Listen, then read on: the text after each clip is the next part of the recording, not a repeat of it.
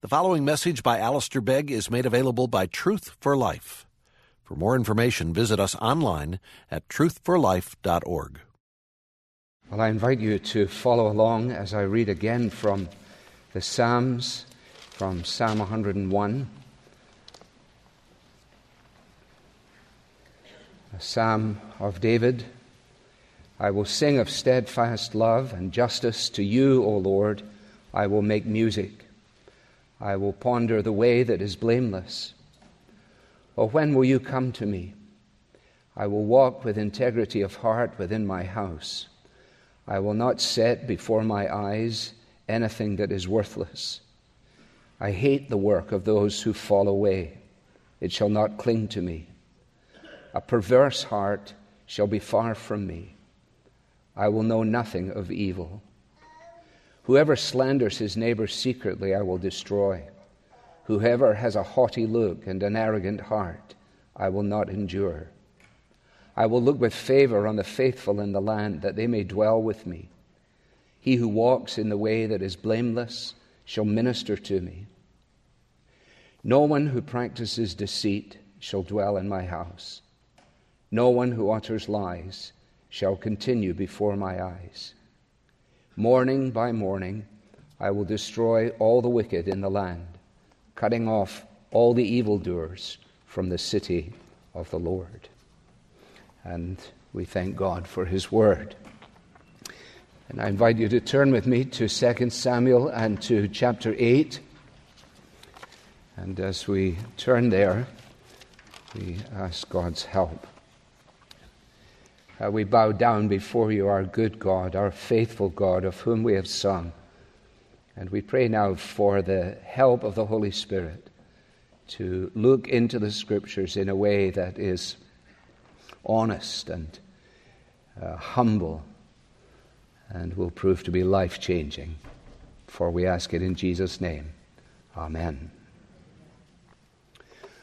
Well, those of you who were present uh, last time know that we didn't manage to get all the way through this chapter and therefore have left ourselves with the challenge of what I'm referring to as the final four, verses 15 uh, through 18. And I hope you have them open in front of you. And if you do, you will notice what we have for our study this morning. First of all, it is a list, a list, if you like, of David's cabinet members. It is a summary of David's reign. It is history. And it is, of course, the Word of God, which is profitable for correction, for reproof, for teaching, for training in righteousness. And it is, as we've been learning in our studies in the Old Testament, that we learn from yesterday in order that we might live for today in light of tomorrow. As Christians, those of us who profess to be followers of Jesus, uh, we disagree strongly uh, with the pessimism of Shakespeare uh, put into the lips of Macbeth. And you will remember what uh, every schoolboy or schoolgirl learns. If she learns only one uh, speech from Shakespeare, it's often this one. Now, admittedly, his wife had died his power base was crumbling, but nevertheless, uh, these words plumb the depths of a kind of pessimistic human emotion that are almost unparalleled. You will remember it tomorrow, and tomorrow, and tomorrow creeps in this petty pace from day to day to the last syllable of recorded time. And all our yesterdays have lighted fools the way to dusty death. Not so, says the Christian, not even for a moment, but rather that all the yesterdays of God's dealings with his people have been written down for our instruction and our encouragement today in order that we may live in the light of that encouragement in anticipation of tomorrow. With that said, let us consider these four verses, first of all, and recognize the description of what is. The description of what is. In other words, what was happening there, what is described there for us. And I want to summarize that by noticing, first of all, that it is a promise fulfilled. A promise fulfilled. Uh, you may have been taken off guard by the fact that I read from the 101st Psalm. But I did so purposefully because that psalm was written by David before he became king. And you will have noticed as I read it that it reads almost like a journal entry. It's almost as if he would have written it before he went to bed. And he makes these great declarations in it. He promises that his life will be marked by integrity, that he will not look upon evil, that he will endeavor to execute justice and righteousness, and so on. And if you review the psalm, you will see that that is all there. It is about God's covenant, his steadfast love. It is an expression of David's character, in turn, a revelation of his conduct and at the same time of his constant refusal to look upon, to tolerate, or to encourage evil. So there we have a promise fulfilled. Then also you will notice that we have a priority that he has established. So David reigned over all Israel, and David administered justice and equity to all his people. Uh, more commonly, when this phrase is found in the Bible, it comes not using the word equity, but the word righteousness. They're virtually synonyms righteousness and justice, justice and equity. In um, contemporary parlance, David, in his reign, set about doing what was just and what was right. In other words, he sought to establish justice in a righteous way. Uh, if you have a long memory, you'll be able to recall how, as we've gone through 1 Samuel, we've seen that sometimes justice was perverted. It was there to be engaged and applied properly, but for example, Eli's sons, we're told, took bribes and perverted justice. Now, you will notice that David does not do this. He is committed, you will notice, to governing all. So David reigned over all Israel. That word for all in Hebrew comes about nine times in these four verses. It's not always the word all in English as you see it there, and I won't delay on it, but it is there and it makes a point very carefully that he governs all who are under his jurisdiction with impartiality.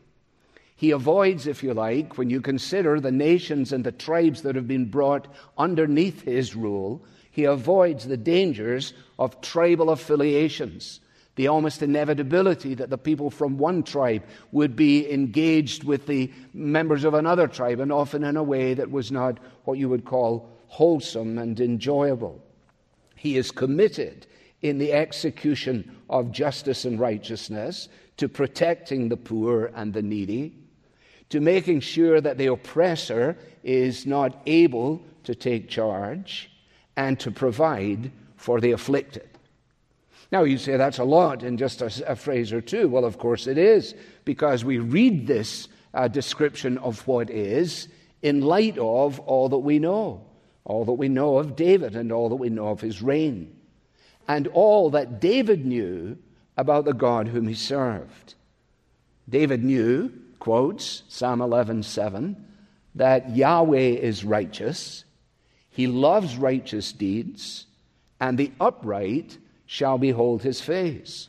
Or, as was read for us from Psalm 89, righteousness and justice are the foundation of your throne. Steadfast love and faithfulness go before you. So we have then a promise that he has set out to keep. We have a priority that he is very clearly established to undertake, and we have the details of the personnel that he has chosen for the task. That is why you have then uh, these various names. Now, we should just say this that the individuals that he chose were obviously not perfect. Uh, they were capable of all kinds of strange and willful decisions. But they were capable also of doing what he asked of them, and they were vital in doing what he asked of them, because, as would be obvious for any decent leader, the leader himself cannot do everything. And so the personnel that he chooses are those who are marked in large measure by faithfulness and by integrity of heart. Now, if we were to delay on this list and work our way into the uh, details of it, we would be here for a long time, and I think it would be tedious. Now, you say, well, that's just because you don't want to, or because you didn't study it yourself. Well, choose to believe that if you wish, but no, I'm thinking more of you than of me. Uh, you can see the names there Joab, who was the commander of the army. Uh, I'll just say one thing about him. He wasn't without his problems. If you go back a few chapters, remember he stuck a knife in Abner's belly. Um, Jehoshaphat uh, fulfills the role of a kind of business manager, a role that he was to fulfill under Solomon as well. Zadok and Ahimelech were descendants of two priestly families, all going back as far as Aaron's sons. And Seraiah uh, functions in some role that is, seems to be almost akin to the king's private secretary. We know very little of him, but he was, cru- he was crucial uh, to what, what David was doing. I wonder, did you, did you think about it yesterday when you watched, I hope some of you at least watched, uh, the, the funeral of Prince Philip? And if you noted at the very end of it, as the Queen went into uh, the car, uh, there was a lady with her. And uh, just the comment, at least in the British commentary, he said, And there goes her lady in waiting. We never saw a picture of her face. We don't know her name. We know very little about her. But I guarantee you she is absolutely crucial to Her Majesty. Seraiah was in a very similar role. Benaiah is the fellow here who ends up in charge of uh, David's bodyguard team. Interestingly, he chooses his bodyguard not from his immediate family or his immediate friendships, but he chooses them out of the, uh, what are they, these folks? The Cherethites and the Pelethites. And uh, Benaiah, uh, a big, strong, tough man apparently, mighty warrior is what his name means, was in charge. Now, as we move on from this, from the description of what is, um, let's just notice that David's power carried with it the potential for tyranny. Uh, we know, we say the cliche often, don't we, that, uh, that power corrupts and absolute power corrupts absolutely. And so here he is. He has now triumphed over the enemies. He's established his territory. It is clear that he's in charge. He has his cabinet in place, and so on. But he exercises his kingship under the jurisdiction of one whose royal decree is that of justice and of righteousness. The king is under the king. Now, from the description of what is, to consider, uh, of what was, I should say, to consider the application to what is. Uh, this may not make sense to you. It made sense to me as I say it now. I'm not sure it makes sense to me either. But anyway, uh, we, we look back to where it was 3,000 years ago as it's described for us. And now, 3,000 years later, we say, and so what? So what? Here we are uh, on a morning like this and studying this ancient book. And some of you have already started to move into degrees of, of um, anesthesia. And, uh, and, I, and I need to call you back. Come back. We are 3,000 years on from the circumstances that are described for us here. Well, you see, that's why I said to you what we're dealing with is not simply history, not simply a summary of, of uh, his reign, but it is the very Word of God. And the very Word of God uh, carries with it a power that is not found in our mere words. Now, so if we think in terms of application, if we think in terms of response, how do we respond to, respond to what we learn here? The key to it is uh, not in the promise that was made by David, Psalm 101, not the promise that was made by David, but the key to application lies in the promise that was made to David. And what we have in chapter 8 is in light of the promise of God made to David in chapter 7. We won't go all the way back through it, but if you go, for example, to verse 16, here is God's promise to David And your house and your kingdom shall be made sure forever before me, your throne shall be established forever. And if you go down into verse 28, where David is now responding to the promise of God. He says, And now, O Lord God, you are God, and your words are true, and you have promised this good thing to your servant. Now, a century and a half after this, approximately 150 years after this, the prophets, in messianic terms, were reinforcing, if you like, these promises. The promise first made to Abram, the promise reinforced in the life of David here in 2 Samuel 7.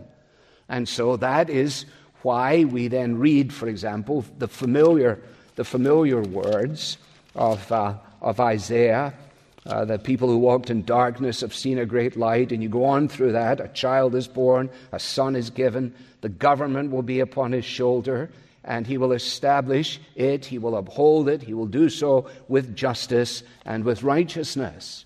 Uh, so they are anticipating the fulfillment of this. You have the same thing, for example, in Jeremiah, uh, a contemporary of uh, Isaiah. And uh, behold, the days are coming, declares the Lord, when I will raise up for David a righteous branch, and he shall reign as king and deal wisely and shall execute justice and righteousness in the land. Now, how do we know about this? Well, we know from reading the New Testament. We know, for example, when we come into the Gospel of Luke, uh, that the writers, Luke here in particular in chapter 1, sees the fulfillment of all of this in the Lord Jesus Christ himself. So, if you follow my line, the application that we are able to make from this passage is not by pondering the promise made by David, but the promise made to David, a promise that is fulfilled in Jesus as king. Therefore, the personnel that the king has enlisted are the members of his body. So, the personnel that are going to be involved in the application of the kingdom principles 3,000 years on from David, 2,000 years on from Jesus, are you and me. Because you see, we in Christ have been transferred. We have been transferred from the domain of darkness into the kingdom of his beloved son. That's Colossians 1:13. So when you're waking up in the morning, you say to yourself, "Who am I?" If you haven't put your name upside down on your pajamas so that you can check and see, but you can not only see, okay, sir, sir, I'm Alistair Begg, but who am I? I'm a child of the risen King. Jesus Christ is my elder brother. I serve in the, the, the foot soldiers of a vast army that is spreading throughout the world. I need to remind myself of this because I've got to go to work. I've got to do things. I've got to, I, have got to just get on with my life. Now, you see, so often I think we, we miss this point entirely. And in the same way that Joab and Jehoshaphat and Seraiah and Benaiah and these characters, as we said, they weren't perfect people. Guess what? Neither are you, and neither am I. Jesus' team is not a perfect team. That's why, I, that's why I love changing the words of that song. You know, I'm so glad that you're part of the family of God. I love singing it. I'm surprised that you're part of the family of God. Because there's no one more surprised about being in the family than that I am in the family. What a mystery is this? That God, from all of eternity, should set his love upon us, should woo us, should win us, should bring us to himself, and should enlist us in his team. The personnel in King Jesus' team are the followers of Jesus. And what a wonder it is that God, in His mercy, does not restrict His grace to those who are perfect, to those who are spotless, but rather to those who are caught up in and secured by and united to the very righteousness of Christ.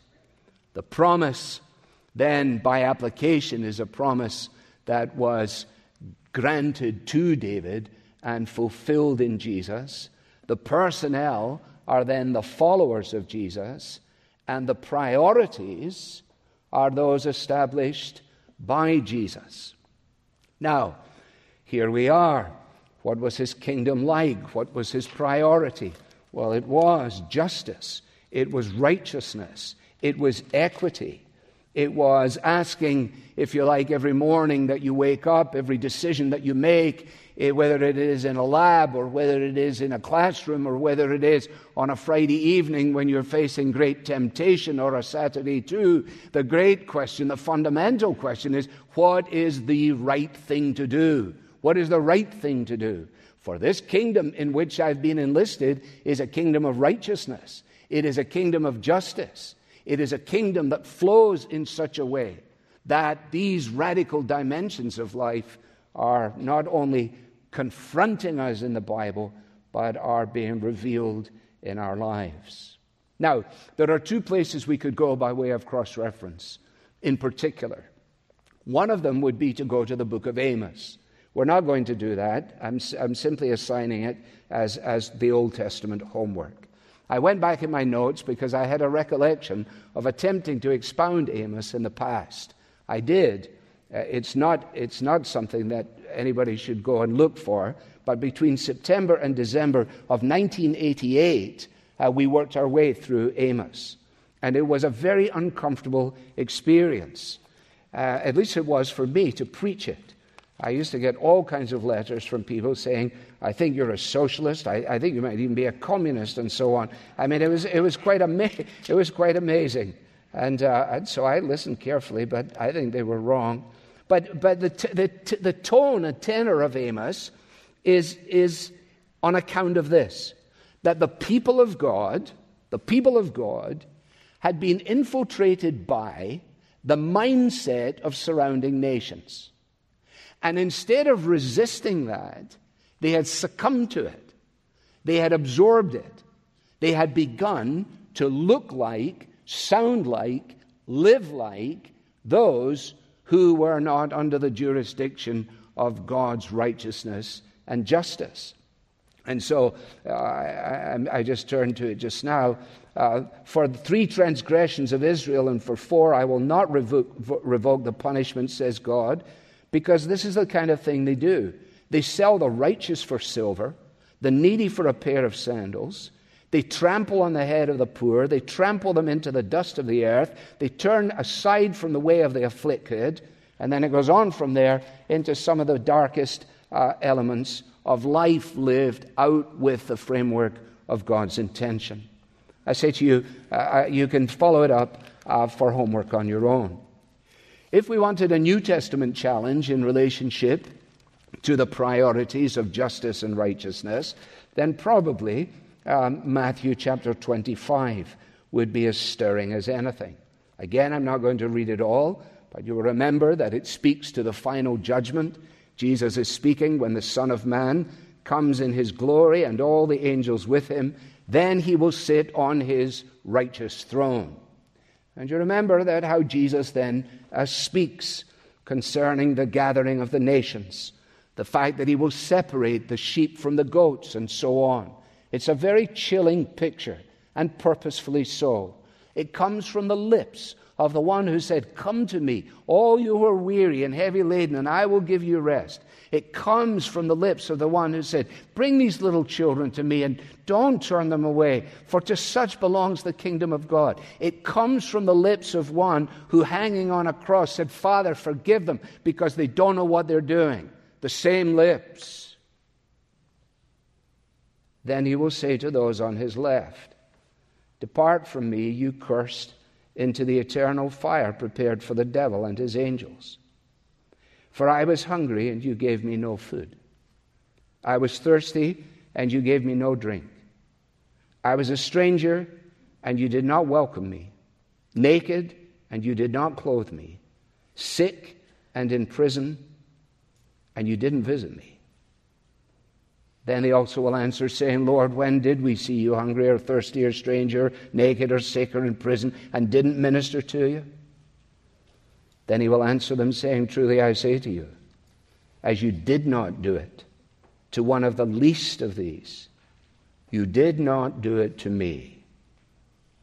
And these will go away into eternal punishment, but the righteous into eternal life.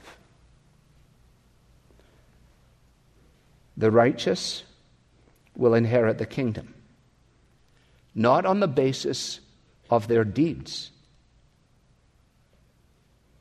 but their deeds will reveal the fact of their inheritance. An inheritance that has not been earned, but has been bestowed by grace. The deeds are the fruits of the life set free to live in righteousness and in justice. Now, the Bible is perfect in every respect, and not least of all in this. Insofar as when the execution of justice and righteousness is divorced from gospel proclamation, then the former, namely concerns of justice and righteousness, will almost inevitably squeeze out the latter, namely gospel proclamation. I was thinking about it as I woke up this morning. Is, is this too simple that I was thinking, like, when I read books, I don't worry so much now about if it has pictures or not, but I often read to people who, who do want the pictures. So, if you like, some of us, some of us are tempted to uh, have a story but no pictures. Uh, some of us want to go out with the pictures, uh, but, but with no story. When in point of fact, the balance of Scripture is good news, good deeds. Let your light so shine that they may see your good deeds and glorify your Father. Uh, when when uh, Paul uh, writes to Titus in this regard, it comes across very clearly there as well. This same uh, wonderful, wonderful balance. Remind, it, it, here's, here's a word for this morning. Talk about application to what is. Remind them to be submissive to rulers and authorities, to be, to be obedient, to be ready for every good work. To be ready for every good work. And you go down to verse 8, and here he says, Here is, this saying is trustworthy. And I want you to insist on these things. This is, this is advice given to a pastor. Pastors don't have to worry about what you're supposed to say. You're only supposed to say what's in the Bible. It's very easy. It's really easy. So let's be submissive to rulers and authorities. Let's be obedient. Let's be ready for every good work. Who says? God says. All right? And here's a trustworthy saying, and I want you to insist on these things, Pastor. Why? so that those who have believed in God may be careful to devote themselves to do good works. I suggest to you that in a, in a fairly cursory reading of church history, you, you, you find this in, in, the, in the best of folks. Uh, Spurgeon, uh, unassailable in terms of biblical proclamation, the, the calling and the urgency of bringing people to the cross of Jesus Christ, and yet at the same time in the establishing of his orphanages.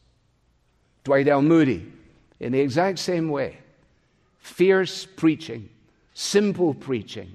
Look to Jesus, he would say again and again, akin with Spurgeon. And again, the establishing of engagement that executes both righteousness and justice. William Booth, the founder of the Salvation Army, the same thing. Absolutely clear. The necessity of the life changing work of the power of the gospel and the engagement of the troops enlisted in his gospel army to deal with the execution of righteousness and justice. In each case, you see, they were totally convinced that while the ultimate answer to injustice and oppression and discrimination lay in the gospel of the Lord Jesus, lay in the news of the kingdom, nevertheless, The good news was accompanied by the good deeds. So that brings us to our final uh, point. Uh, first of all, uh, we have in these four verses a description of what is. From these four verses, uh, there has to be an uh, what was. I can't get it right myself. There's a description of what was. There has to be an application for us to what is, and the application to what is has to be seen finally in the expectation of what will be. The expectation of what will be. Because as we read our Bibles, it is clear that the story is not over. Uh, Jesus has ascended to receive an eternal kingdom. Jesus has ascended, he has triumphed over uh, his enemies. And uh, now, having triumphed over Satan and over sin and over death, he has returned uh, to the glory of the Father and he reigns from there. He actually does. You say, well, it doesn't seem so. It doesn't alter the fact. It is so. He is the ascended king and he reigns from there. In the same way as we saw at the beginning of the chapter, that David's triumph over his enemies encompassed territorially the north, the south, the east, and the west. In the same way, the Lord Jesus rules over the entirety of things. If you use, as I do, uh, the M'Cheyne Bible readings during the week, you will have read with me Psalm 22.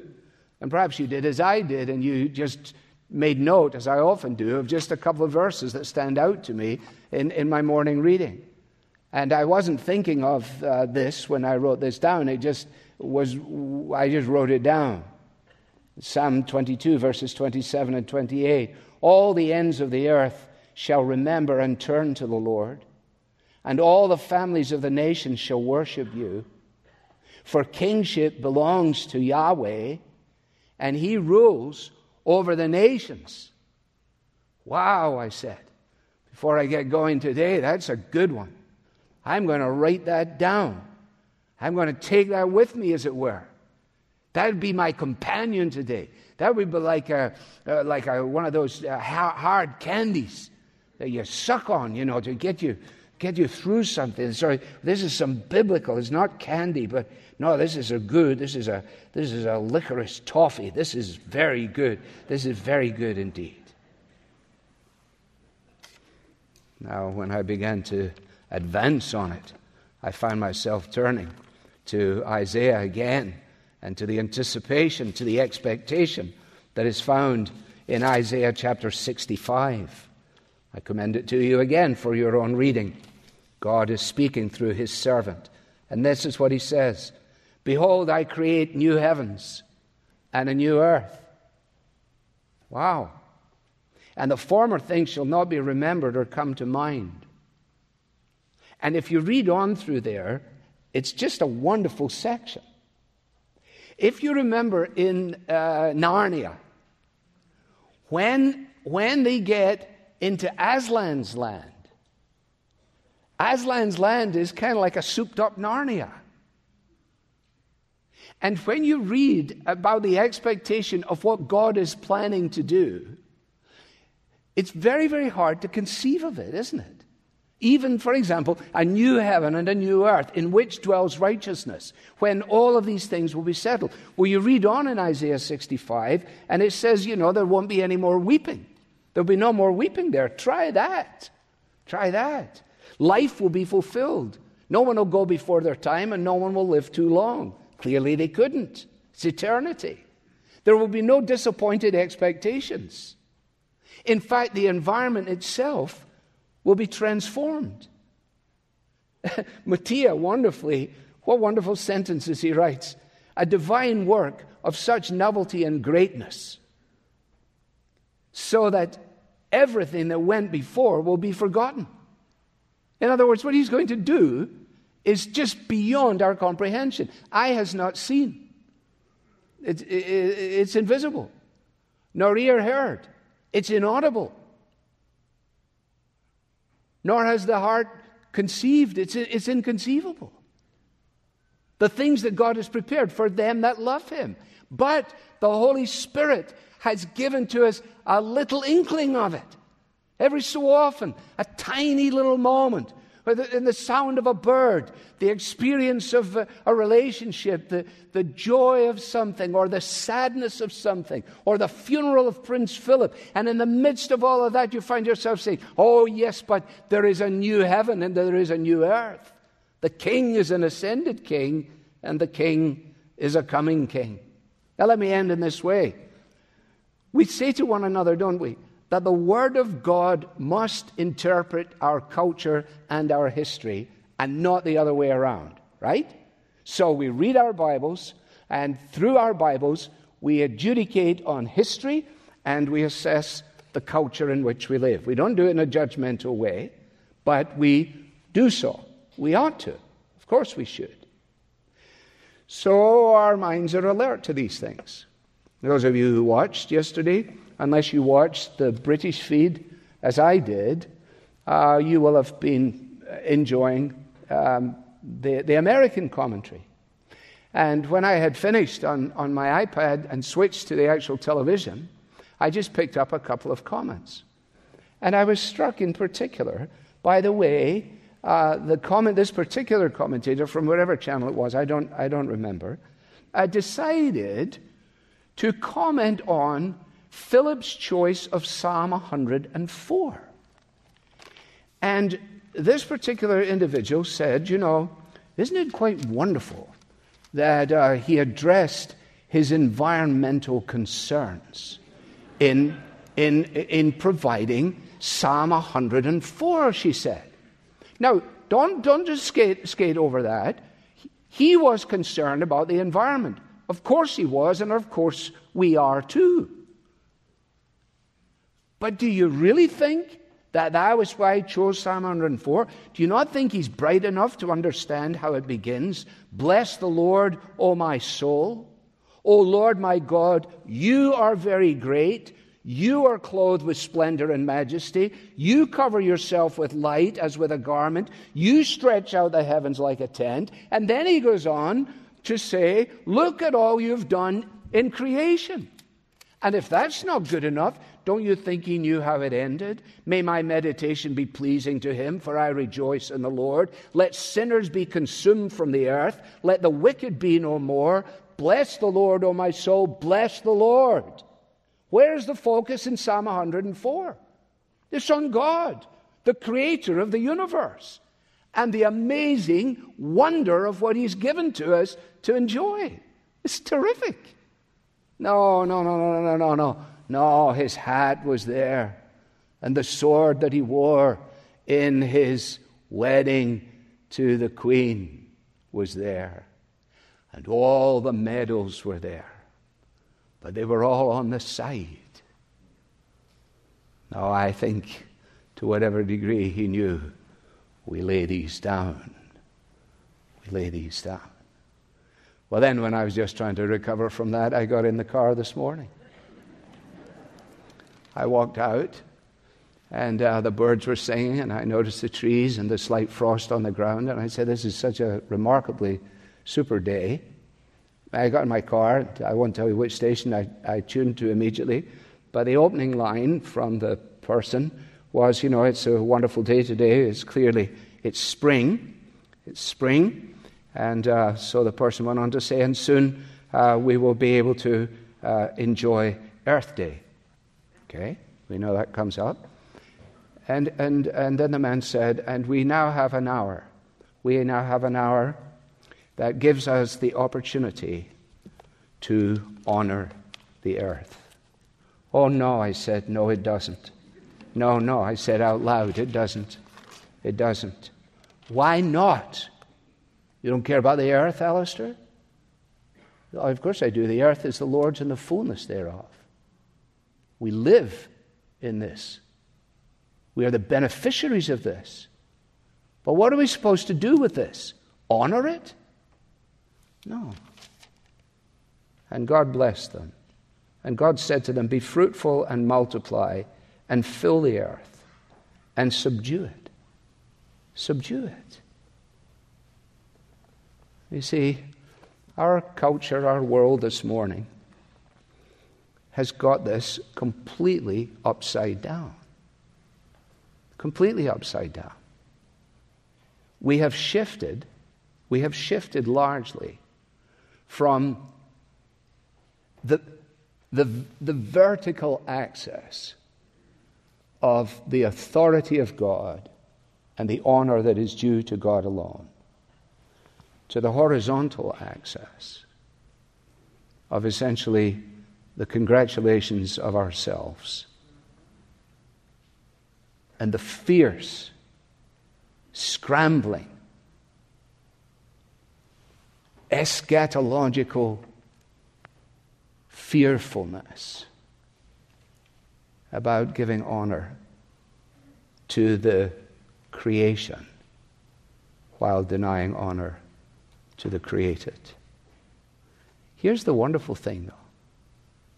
I get all these things. I understand why people would, do, would, would feel this way, don't you? Because if this is all there is, then you're going to have to do your best to try and keep it going for as long as you can. But all the longings, all the longings for peace, for unity, for freedom from discrimination, for the environment, all of them are answered in the kingdom of God.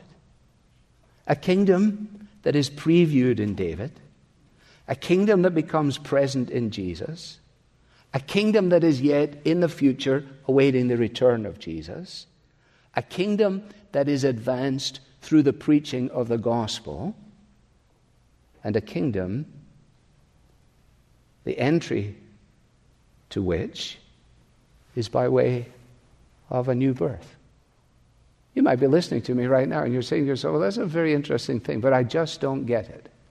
I just don't get it. Well, Jesus spoke to a man, a religious man, and he didn't get it either. Do you know what he said to him? Truly, truly, I say to you, unless one is born again, he cannot get it. He cannot see the kingdom of God. Do you see it? Do you get it? Which kingdom are you living in? Which kingdom are you living for? Have you ever turned from your sin? Turned to faith in Jesus?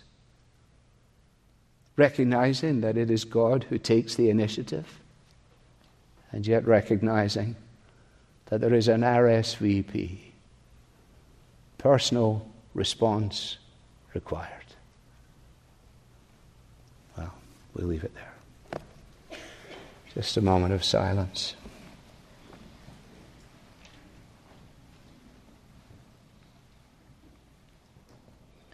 We thank you, gracious Father, that you have sent Jesus. We thank you, Lord Jesus, that you have triumphed over all the enemies. We thank you that you have defeated Satan and sin and death. We thank you that you enlist members to your forever kingdom. We thank you that you have ascended to the Father. And we thank you that you will return. And so we sing in light of those truths. And we bless you in Christ's name. Amen. You've been listening to a message by Alistair Begg from Truth for Life, and you're welcome to pass this sermon along to others, but please don't charge for it or alter it without written permission from Truth for Life. This content has been provided to you free of charge by the generous supporters of Truth for Life. For additional information about how you can support Truth for Life, please visit us online at truthforlife.org. There you'll find free message downloads from Alistair Begg, as well as links to our podcast, mobile apps, and other resources to help you grow in your Christian faith. Again, the website is truthforlife.org.